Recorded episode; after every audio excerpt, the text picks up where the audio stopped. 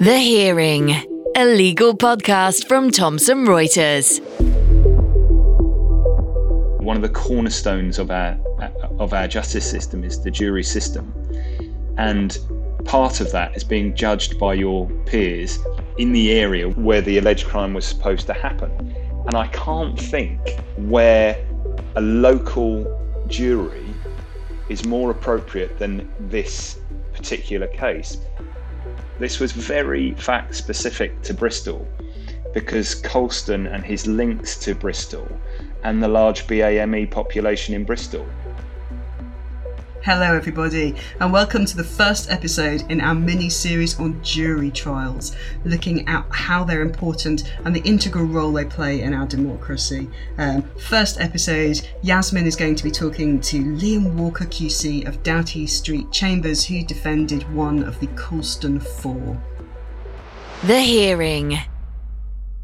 I listened back to your episode, Yasmin, and one, I think the thing that I love the most about it um, and this also came through in my episode with Audrey, is how it brought it home to me as a lawyer that this is precisely what a jury trial is for, isn't it?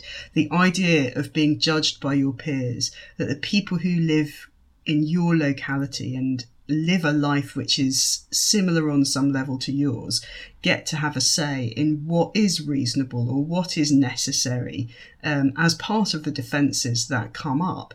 And it seemed to me the most almost like the purest form of a jury trial. Absolutely. I, I know one of the defendants I was reading said the statue was so offensive to the true character of Bristol, and it was wrong to celebrate such an individual who had such crimes against humanity in such a multicultural city. And who best to decide that as well? As you said, Becky, it should be the jury, the people, the men and women who live there uh, and can decide that for themselves. So yeah, it, it, I, I love doing this episode, I must admit. And I, I'm really jealous, actually. I was wishing I was one of the jury members because those witnesses as well, mm. who they had, uh, how fascinating to learn about the history. As I seem to recall, David Olusoga was one of the um, right. witnesses, and I, I, would pay to go and listen to that man talk about history any day. Um, so that was fascinating. I think the other thing that I really loved, though, was that obviously we're both ex lawyers, and I remember um, learning about jury trials as a, a, a student. Um, and I remember in my mind that they were so much associated with the idea of theft or murder or those sorts of criminal trials. And what's interesting here is that the, the trials are for criminal damage or obstruction. Um, obstruction of an engine, I think, in uh, Audrey's case.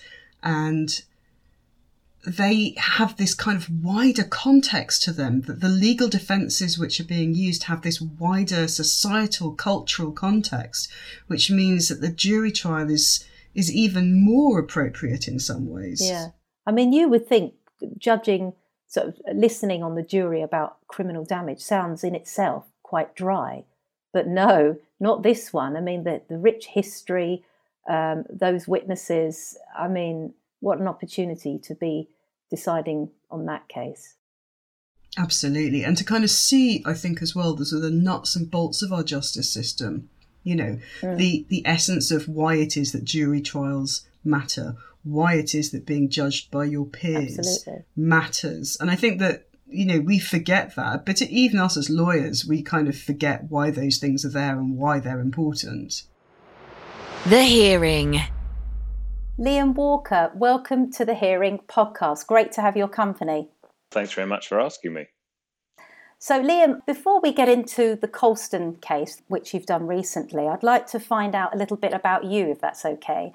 Um, yep. So, my first question is, and I ask a lot of our guests this question, is I'm curious how you got to be become a barrister. Why a barrister, and could you explain the path that you took? Um, I suppose my background in my background in terms of coming to the law is an unconventional one because um, I have no background in law at all. I went to a normal state comprehensive school. Uh, I preface that by saying normal because that's normal for most people, uh, but it's not necessarily normal for people in my profession. Um, I grew up in Croydon, and I had no great strategic aims in terms of a career. And I, I just say that because many people who do my job do, you know, they think about it for a long time in advance. I was more interested in playing sport, particularly rugby, that I was quite good at. And it was through playing high level sport for um, rugby that took me to the West Country. I played rugby for, amongst others, Bath, and then I went to Bristol for and had a few years playing for the city's rugby team. And because I studied in um, Bristol for um, for three years, but I lived there for four or five. Um, I didn't know what I wanted to do, but my my dad was the first person in his side of the family to go to university, and he was very keen that I went to university. Um, my mum had gone to university, and so I went to. I didn't really have much advice, and I went to. I went to Bristol UWE. So again, uh, most people in my profession would have gone to the university, or would have gone to certainly a Russell Group university. And my real, I didn't really have any any ambitions. I was just quite enjoying life. And then I had a very bad injury playing rugby, um, which uh, meant I lost the use of my arm for a bit. Um, it was a neck injury, and as a young man, that meant that um, well, as a young man, because I was a young man, I don't mean that in sort of pejorative sense. Um, but as a my experience of being a young man, a lot of my self esteem, I suppose, was wrapped up in um, being an athlete, and I couldn't do that anymore.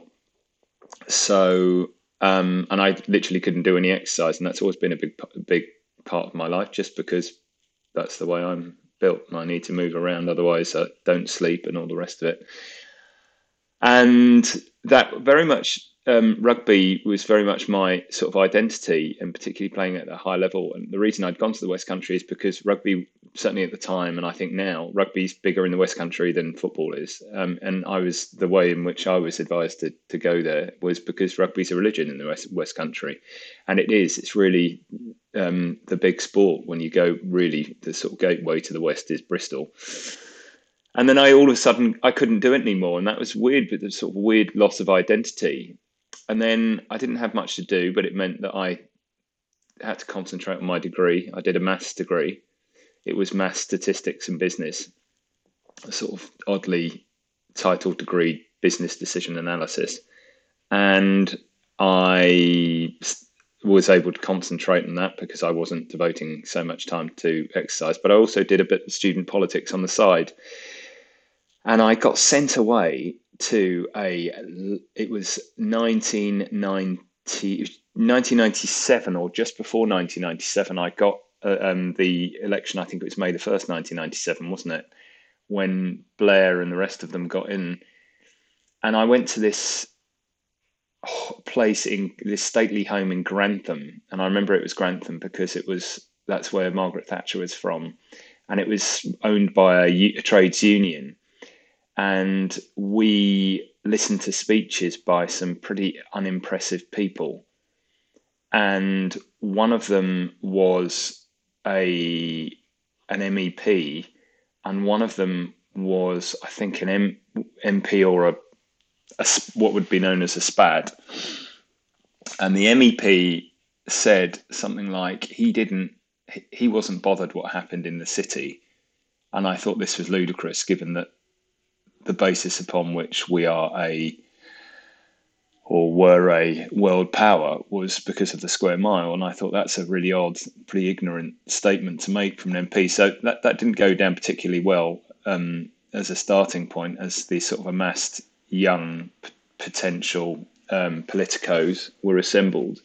Then there was an MP and um, someone um, and he said something about councillors, and at the time, if you were a councillor, you didn't get paid.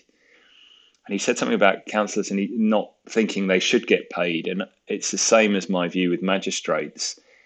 If you're not being paid to do a job, particularly a job that that you're being paid to govern locally, or you're being paid to determine what are very sort of pivotal issues in people's lives, it really selects out a certain group of people. And you basically need to have the money and the resources to do it. Anyway, again, I was sort of cast as even more of a pariah because these people were being fawned over by the uh, assembled masses. And an MP came out in the background and said, I completely agree with what, you had to say. Would you like to come and work me? And so the week, uh, literally, no, three days after I finished my finals, I went to work in Westminster with an MP called John Grogan. And during my time with him, he, he said, You should be a barrister. And I had done a lot of pretty soul destroying jobs. You know, I'd done the lot. Think about any jobs that you did. And That include, you know, soul destroying for me, but that included working in an insurance firm when I was had my year in industry. It also included being a trainee futures trader. It included working at McDonald's. It included working in factories. It included being a security guard, cleaning, working on the bill. You know, I'd done the lot. Um, because I wasn't from a particularly affluent background, and I knew when the money ran out, that was the end of university for me. And when John Grogan suggested this, the conclusion that I had come to was I just wanted to do a job which wasn't boring and was interesting. And I and and I said to and I thought to myself, well, what do they do then? And he uh, asked John, and he said, look, you master a brief well and quickly, and you're articulate, you've got good judgment, and they're the sort of skills that a barrister needs. So I looked in on it, and I got a, some very loosely based legal experience from uh, someone who was passed on to me by a friend at the rugby club. And I went down to Barclays Bank and I said, "Can I have thirty-five thousand pounds, please?" And they said, "Would you need to as a professional studies loan?" And it, it, effectively, the conversation was, "Well, I'm going to be a barrister." And they said, "Oh, barrister? Okay, yeah, you can have thirty-five grand."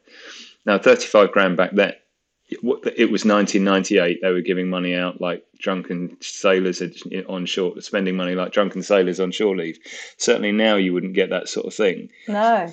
But what it brought with it was a certain level of, you know, I'd worked out to pay that money back, I would need to do the law conversion. Then I'd need to do um, past that, then go to to bar school. Then I'd need to do pupillage and then once I'd got pupillage, I would back myself to being able to get the practice so that I could keep up the repayments, basically.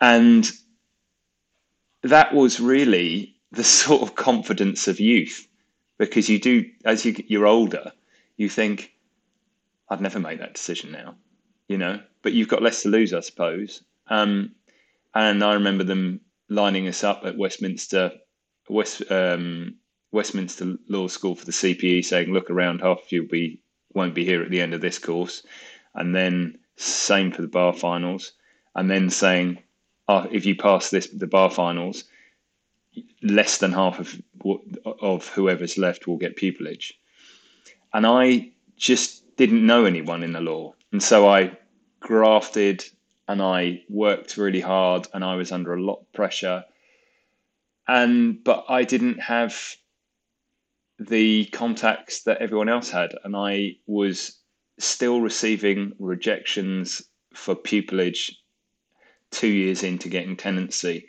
because I naively thought, well, it was criminal law which interested me. I mean, all power to those to people who do civil law, right? You know, I'm sure you like it, but I tend to think that it's the criminal. Well, I think any student is lying if they say that the the, the uh, criminal case law uh, stories when you're um, when you're studying them they're the most interesting. And then for me, you know, you're dealing with people's liberty, and that's a tremendous responsibility. Um, sometimes it's too much for people, but um, I I managed to get one interview for pupillage, and I was taken on a, a small set, and um, I did 12 months at that set and I decided that set wasn't for me. Um, sort of much to the displeasure of the people at that, some of the people at that set, but my pupil supervisor, I said to him, I'm going to go to this particular place for, it was Hardwick Building at the time, uh, for a third six rather than apply for tenancy here. And my pupil supervisor said, You're making the right decision. You know, and that wasn't in his interest to um, say that. I went to Hardwick Building. I was taken on there as a tenant. We became 15 New Bridge Street. And I was at 15 New Bridge Street for about eight or nine years. And then I was asked to interview for Doughty Street, which I de- declined initially. And then circumstances contrived um, to the point where um, I thought, well, actually, probably that's a good idea. And I've been at Doughty Street for about 11 years now. And um, now, so that brings us almost up to date. And then during the Bristol trial, I got told, I was informed that I'm to be made a QC in March. Well, I saw that. Huge, huge congratulations. And that is, you're the dream guest, Liam. I ask one question and I'm getting a whole history. It's fantastic. Um, but I'm going to pause you there because I'm I'm interested in the, the, the background that you came from, and it is an unconventional route. No, you know, didn't go to a private school. And I, I know a lot of people in the legal profession, particularly barristers, have had that background and the connections and the networks, as you said. Do you think, given your background, and I think on your website described you as the man of the people, um, do you think that actually helps you connect with some of your clients on a on a much more authentic level? Because you know maybe that can be a barrier for some people if they see someone who's so different from them. Do you think that background has actually helped you forge those relationships with your clients? I think that's a really good question. Um, first of all, I haven't got a website; it's my chamber's website. But, your, your um, chamber's website, yeah. yeah, yeah. Um, look, I say this to uh, lots of people. The bar is in a really interesting place. It's a demanding and exacting place. You meet some incredible people, some incredible people, and some really nice people. And also, like any work environment, there are some people that I choose not to spend time with and I choose to avoid. Something that irritates me about my about the bar is when people market themselves on the basis of their intellectual ability. And so, what is intellectual ability? Because there is no one at the bar who's stupid, right? Everyone's clever. Um, but what people try and do is they damn with faint praise um, people's um, people's uh, achievements, or they'll use their angle and say, you know, they're very they're cerebral or whatever. Generally, in my experience, what that means is those people who market themselves as clever, and they there are people out there, many, many, many people who are much more academic than me. Um, but being academic is one branch of the intelligence tree. Okay, let me give you an ex- another example. When Paul Gascoigne scored that goal in Euro 96 when he chipped it over Colin Hendry's head, there were electrical impulses traveling from his brain to his foot. And that is brain function. And it's the same as being able to assess a situation. And communication, in the same way, is a branch of the intelligence tree. I think it's an advantage if you have been able, if you have been exposed to lots of different people. I see lots of people who, in various areas of life, and I'm very aware that I'm a white middle class male, and I consistently um, exposed to people who are white and middle class, and they just hang out with white middle class people. That's not my experience, and that's not my background.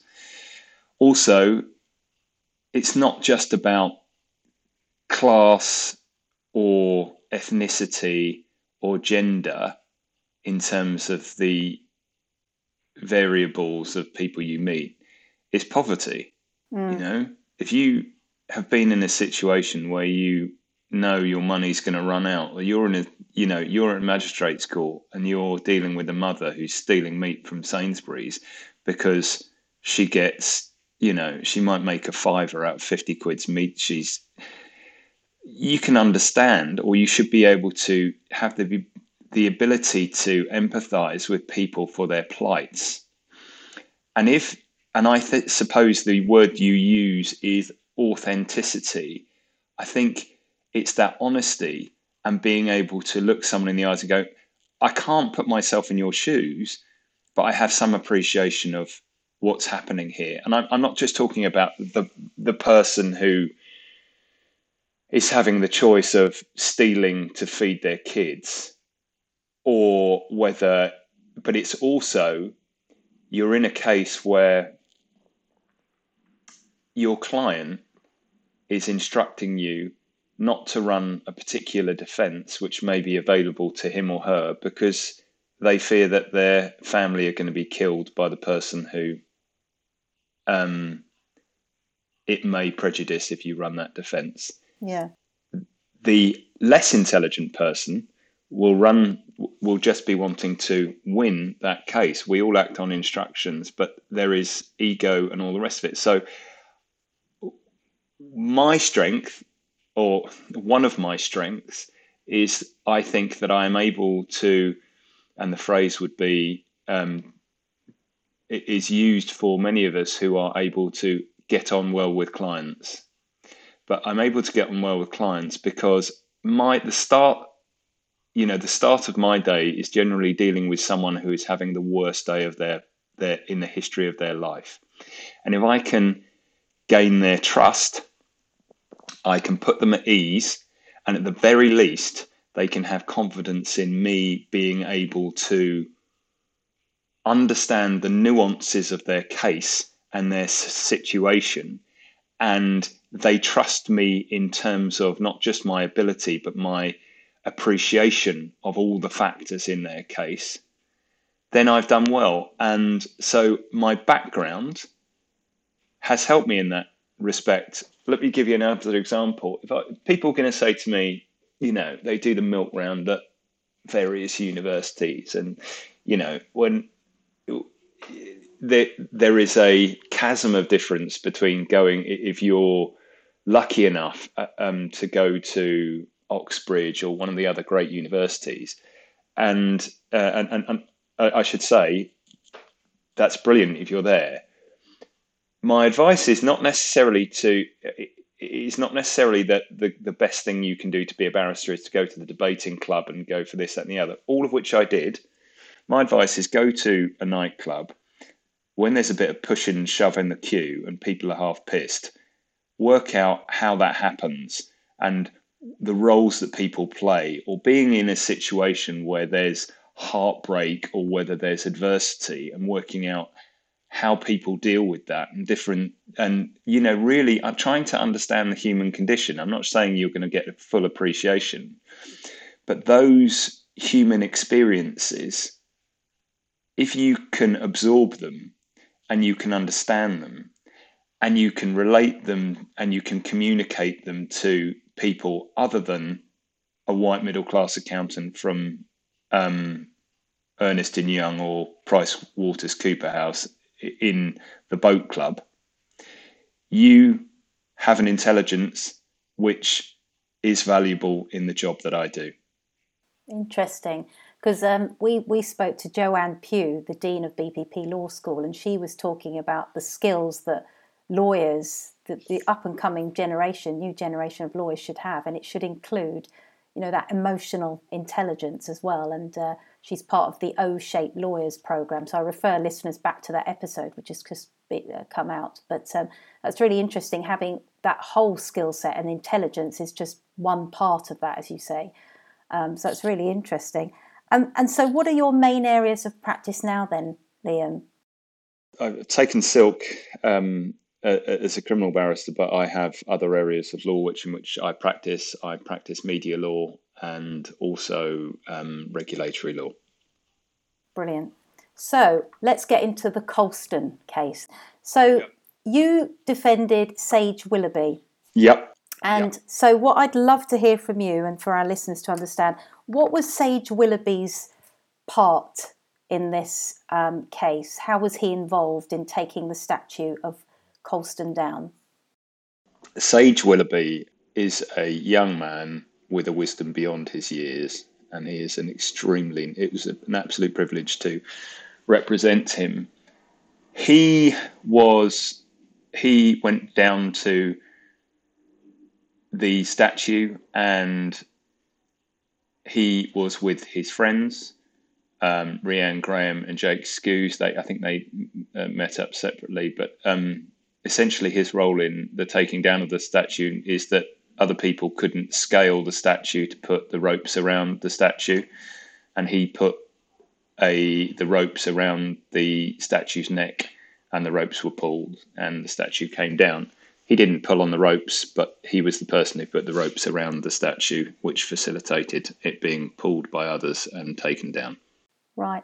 And I understood, did he bring, he brought the rope to, because it was part of the Black Lives Matter protest, wasn't it, back in June 2020? So, as, as I understand it correctly, he took the ropes with the intention of pulling the statue down or? Well, it was. T- there were two two other people who brought the ropes. It was actually the ropes were passed up to Sage because Sage just happened right. to be a, quite a proficient climber, and he. Uh, but the ropes were brought by others to um, the statue, and within the evidence that came out, there was a there had been they had obviously thought about it beforehand. So, uh, um, yeah, that's correct. And so, I'm sure listeners know who Colston is, but just could you just give a brief explanation as to who Colston was? Edward Colston was um, the son of another in, um, very wealthy man, and he was effectively the C, what was termed by David Olusoga as um, the CEO of the Royal Africa Company, and the Royal African Company was responsible for effectively having a monopoly on the slave, uh, the slave trade and slavery. Um, between Africa and the UK. And Colston was an MP, I think, if I remember correctly. He was an MP. He was in what would be called an industrialist, and he made a huge amount of money from um, um, slavery and the slave trade. He was, uh, although he lived in London, he also had strong links to Bristol. Bristol being a huge port and later in his life, he gave money. I um, I hesitate to use the word philanthropist, but that's how he would be characterized, and that's how he tried to characterize himself later on in life. But his philanthropy was confined to those who shared his particular branch of faith. Around the statue, there were plaques of various bits of Colston's life, and one of the brass, presumably it's brass, bits on the plinth, around the plinth, showed him in very sort of posh, you know, in very highfalutin clothes, providing, you know, some money to a to a poverty-stricken child. Uh, that sort of, you know, the suggestion was that he his generosity and his philanthropy and all the rest of it. But as Olusoga told us in the extraordinary history lesson that he gave to the jury, you know, this was this was basically a PR rebrand. The statue went up 100 years after Colston's death, and it concentrated on the money that he'd given rather than the way in which he'd got his money. And he was responsible for the the death of something between I think it's about 40,000 people men, women, children, and directly responsible for, I think, something like 80,000 people um, who'd been taken from on ships from Af- Africa. And given the population at the time, it was a huge amount. So that's who, and that's who Colston was. You know, he enriched himself off the back of the misery of um, human beings from Africa. I'm curious how you said he was well, I don't think you used the word directly responsible for the deaths, but what was his exact involvement, Colston? well, he was he he was the chief exec of the company which transported enslaved people from Africa to the Caribbean to America, and those ships were the death rate on those ships was horrific. The highest proportion of deaths were was in I think the Middle Passage. The slaves were shackled to um, the deck of the ship. They were there were unsanitary conditions, so disease was rife, so they would die. Um, people would go round, see who died that day, throwing them over the board, and sharks would follow the ships all the way because um, they knew um, that there would be um, food pushed off. What was one of the things which was affecting for me was, you know, I said when I called David Olusoga, which will sort of go into that. That's part of what you're going to ask me, I suppose, and the relevance and and the defences and all the rest of it is um, wastage was built into the price of a slave. Wastage, like spoilt fruit, meant how many other slaves had died on the ships, and the those involved in the trade of human beings used, you know, misery, uh, traded in misery for money.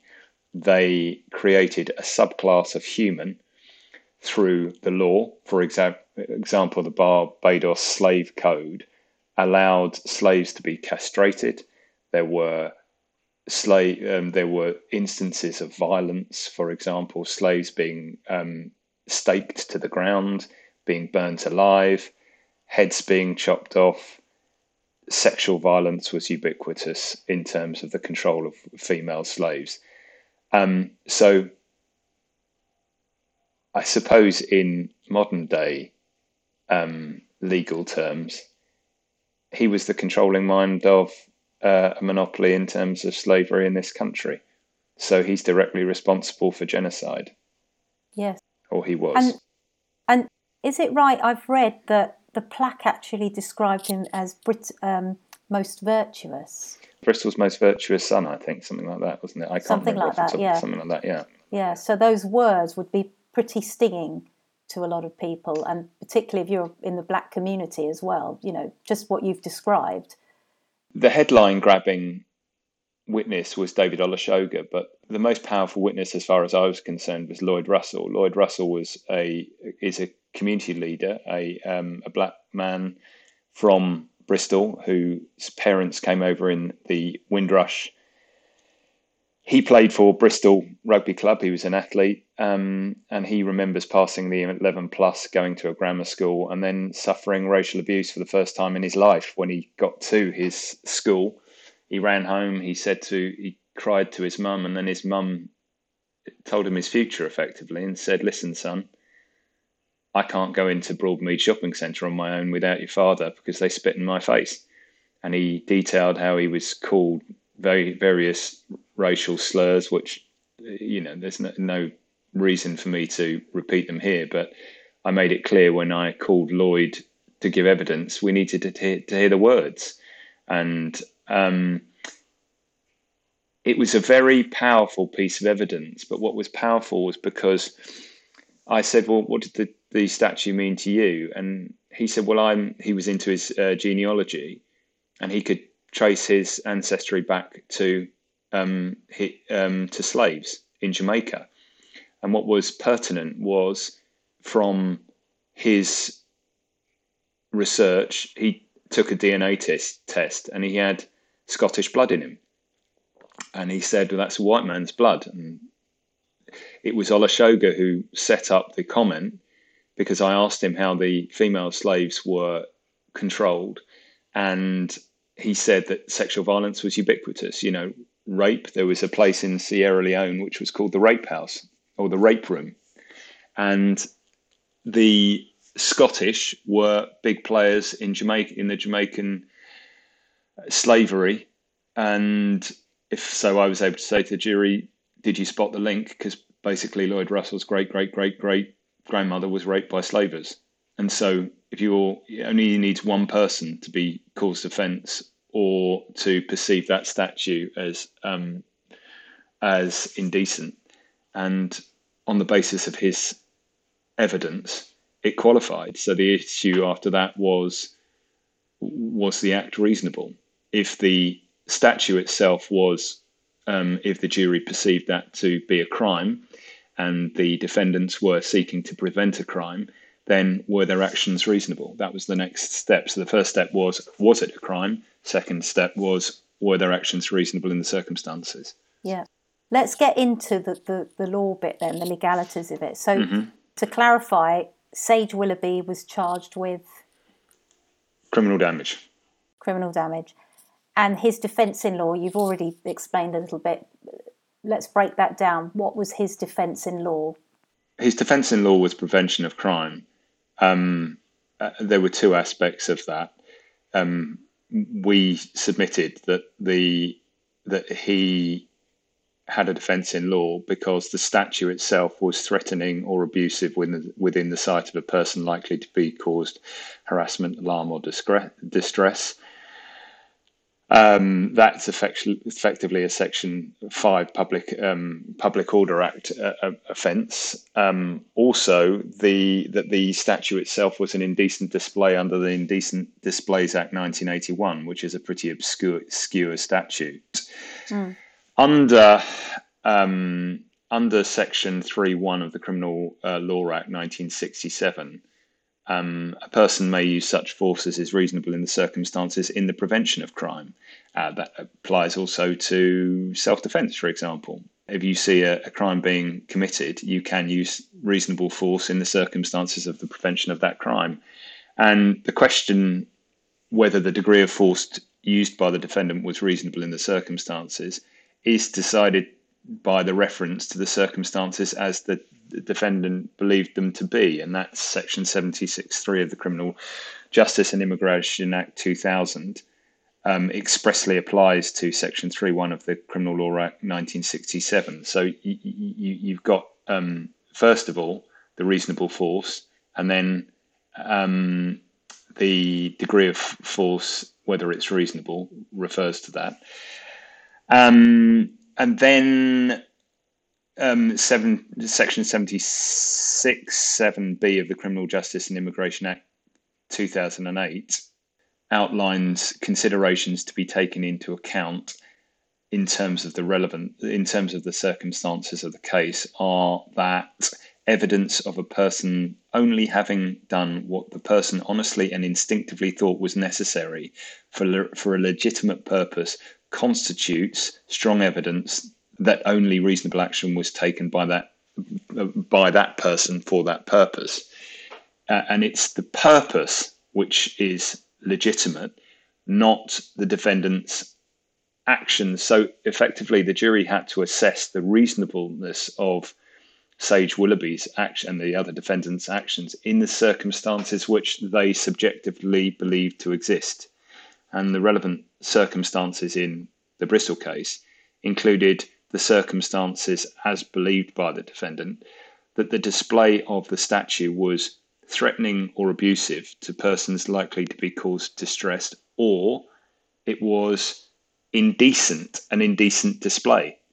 Mm, that is really helpful, Liam, because I think in the in the general press and the general layperson doesn't really understand there is a legitimate defence in law, a lawful excuse, which you've explained. And the the issue here is the lawfulness or otherwise, you know, the prosecution, and, and I should say, I received lots of very complimentary uh, things were said about me, and which of course is lovely. Um, but there were other lawyers involved in the case, not least the prosecution, William Hughes, Queen's Counsel, and uh, and um, David Scott, his junior, who pre- presented a case incredibly professionally, um, and also n- not least uh, the Recorder of Bristol, who um, conducted um, uh, presided over what was a fair trial, and it is unhelpful when politicians, because they're not getting the result that they want, then question the legitimacy of the trial process. This was a situation where, you know, one of the cornerstones of our Uh, of our justice system is the jury system, and part of that is being judged by your peers in the area where the where the alleged crime was supposed to happen. And I can't think in recent memory where a local jury is more appropriate than this particular case because people say this is a charter for criminal no it's not. This was very fact specific to bristol because colston and his links to bristol and the large bame population in bristol. So the jury were, were there to decide whether those actions were lawful or unlawful. And that was it. And they decided they were lawful hence the acquittal. Yeah well, that's a that's a nice link actually, because I mean, this may be example of culture wars. I think that's what you may be referring to. But Robert Jenrick, uh, Tory MP, he made a comment that the jury's decision undermined the rule of law. I mean, I guess you've probably already answered what what you think of about that comment. That that's probably, as you said, probably unhelpful because the jury is, you know, one of the tenets of our democracy to to have a, a, jury of 12 men and women to, to make that decision, and it was a factual decision. A jury of 12 people being directed on the law that was agreed by all of the lawyers, prosecution and defence, in the trial, concluded that the actions taken by those four defendants were lawful, and they were in the and they were seeking to uh, um, prevent crime there were various. I mean, you know, I'm I'm a lawyer. I'm not a politician, um, but I'm also a citizen, and I think um, there was John Hayes MP wrote to Suella Braverman on behalf of sort of the anti-woke common sense group of Tory MPs claiming that the jury was devoid of an understanding of criminal damage because I think the quote was you damage, destroy or deface property without permission you are guilty by definition. Well that's not right. Yeah, and Suella Braverman that's the Attorney General just for those people who may not know. Yeah. That that illustrates a lack of understanding about the law which to me is incredibly concerning given that that particular MP or any MP is involved in making the law. And what we're seeing at the moment is the trivialization and the un- consistent undermining of the rule of law by this government. You know, it's there shouldn't be comments on ongoing trials, and they are free as free as any person to comment on what they think is good, uh, what what they think of a decision, and what they don't think of a decision. But just illust- displaying a lack of understanding by saying you damage, destroy, or deface property without permission, you are guilty, shows an ignorance, and they should educate themselves to the law if they're going to take the opportunity to be in front of a microphone and um, off proffer opinions. Because as we've seen recently by the Jimmy Savile Keir Starmer, what happens is people then start to believe that that is the law or that is correct. And there is a responsibility when you are in a position of power to accurately reflect what the law is. We are, as lawyers, bound by a professional code of conduct. We put our cases on the basis of our clients' instructions. It was a privilege to um, represent um, Sage Willoughby. It was a fascinating trial, but it would be wrong to say I only represent people who um, are charged with criminal damage. I represent people who, some of which are um, charged with much less savoury offences than than um, Sage Willoughby was, but I'm bound by the same rules of professional conduct. And the difference between me and those people who, for the purpose of headlines and making themselves popular with those who have been lulled into a sense of ignorance, is that I have to be aware of what the law is. Um, I think it was Richard Littlejohn, Daily Mail uh, commentator, asserted that the that the four had made no attempt to deny that they had been caught on, caught on camera committing criminal damage. No, they were recorded pulling down a statue. It was concluded they did not commit criminal damage because they were not guilty. I mean, the issue here is lawful excuse, and um, it, it's there seems to be an ignorance through a lack of education about the law. Um, I, I am a big fan of the Secret Barrister, who has been incredibly valuable to the legal profession and I think the general public in explaining what the law is and also the problems with the law at the moment because we are facing a criminal justice system which is teetering on the edge of collapse because of underinvestment and that underinvestment is because much in the same way as if you don't teach slavery and you don't teach about the rule of law then people don't understand it and how can you value something that you don't understand or you don't know about sorry that was quite a lot I, feel don't, don't apologize. I feel there's a whole separate podcast on on, on that subject alone. But um, thank you for that explanation. And I just want to, to finish with this, Liam. This has been an incredibly fascinating interview. I could talk to you for a long time. But what are when you look back at this case, what are your reflections, sort of feelings about it? Well, that's a good question. Um, I was approached directly by Sage um, for one reason or another. And he spoke to me, and we developed a rapport early. And I immediately realized that this was going to be a fascinating case um, and it would raise various issues.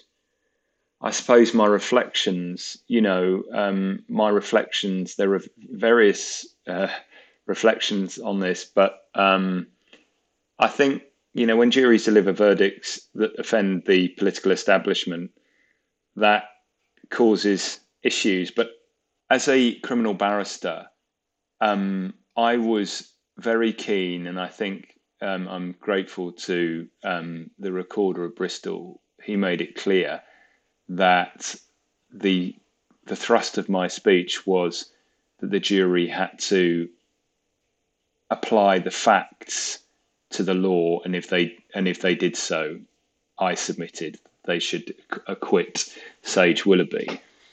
Um, but when but the way in which you do that um, is by planning how you're going to um, present your case from a very early stage. And I'm very and I'm really proud of the way that I did that. And there was a slight bit of fallout at the end of that, but um, I thought very long and hard about how I would do it. It's not the, only example of this sort of um, verdict which offends the political establishment. I mean, think about the 1985 acquittal of Clive Ponting, the civil servant who was charged with um, breaching the Official Secrets Act concerning details of the sinking of the Belgrano in 1982. There were also in 91, I think it was, the acquittal of um, Michael Randle and Pat Pottle, who were represented, I think, by my head, by certainly by my head of chambers, Edward Fitzgerald, and I think also Geoffrey Robertson. They were acquitted at the Old Bailey of freeing a spy, George Blake, from Wormwood Scrubs. I think this case fits into the pantheon of verdicts where juries have have judged their fellow citizens and said, no, we're not having that. It was slightly different this one because those cases I think involved the lawyers, the judges saying there was no defence, whereas the judge, rightly in my view, but I would say that, um, left the defences of prevention of crime to the jury. And so there was never any decision to make about the continuing representation of um, my client, or I suppose for the other um, um, lawyers either. And, and it's that speech that you hope that one day you'll make as a lawyer because you're asking the jury to apply the law to come to a conclusion, which is effectively, very simply, it can't be right to have someone who is a racist who has committed genocide. You can't be right to have a statue that venerates him in the middle of the town centre. And if you think that's right, then um, you may think that they're guilty. I mean, that was one of the one of the themes, but it was expressed in a different way. It was just simply there is a there is a defence available to these defendants, and um, we say it applies. And if you looked at the facts, you looked at the fact that uh, there had been petitions, there had been demonstrations, there had been discussions in the council chamber, and through decades of political apathy, nothing had been done about that statue, which is why it was so fact specific and why this decision is not a charter for criminal damage. Because if there was someone else who wanted to run the same defence, they would have to go in front of a jury, and a jury may find a different decision. Yeah, and I, I think it was for over 30 years those petitions were being submitted to the Council of Bristol to That's try right. and remove this That's statue. Yeah, so it's a very long time. That's, that's right. I may or may not have um, signed a petition like that myself when I was a student in Bristol. You know, um, but um, I I knew about the the history of that campaign because um, I had an appreciation of the, the multicultural nature of um, Bristol and just and I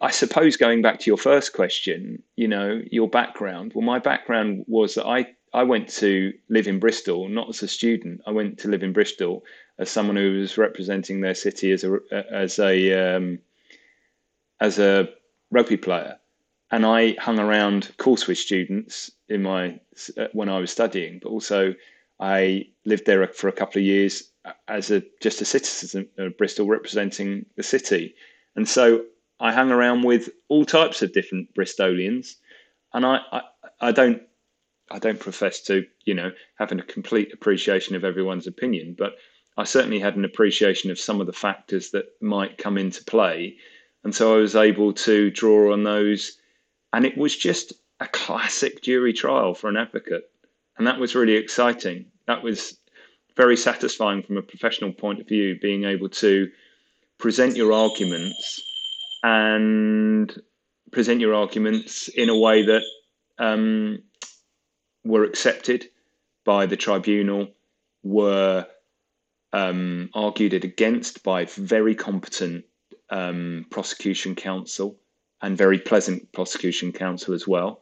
And it was a, an illustration of the professionalism of our um, of all of the lawyers that took part. And I take and I um, make that point, including the prosecution and of co- and and the judge, and that's not toadying. You know, this was the jury system was on trial, and it's I suppose it's irritating for me when you see a situation, regardless of the result, when you see a, a trial which is conducted with that level of with from all the other people involved, the level of skill and ability, for then it to be rubbished by people looking for a cheap cheap headline. Because that undermines the rule of law in my in my view and that makes me cross. Interesting. And wouldn't it be amazing i'll finish with this but wouldn't it be amazing if you were what if you were a student who signed a petition of that sort to get that statue down or do something with it and then you became one of the barristers to defend one of the four who took it down there's a there's a symmetry to that isn't there there is there is. That's beautiful. A man of the people, Liam Walker. Thank well, you I for don't being. know about that, we go. Yeah, just take it. Just take the compliment. Thank you for being a wonderful guest on the podcast for the hearing. The hearing. Thank you so much for listening. And um, you can probably tell from my voice, I absolutely loved interviewing Liam Walker QC. I hope you enjoyed it as much as I enjoyed making this podcast episode for you. As ever, listeners, please do like and subscribe. And also, if you've got any feedback, any future guests you would love for us to interview, please get in touch. The Hearing, a legal podcast from Thomson Reuters. To find out more, go to tr.com forward slash the hearing. or subscribe via iTunes, Spotify, or wherever you get your podcasts.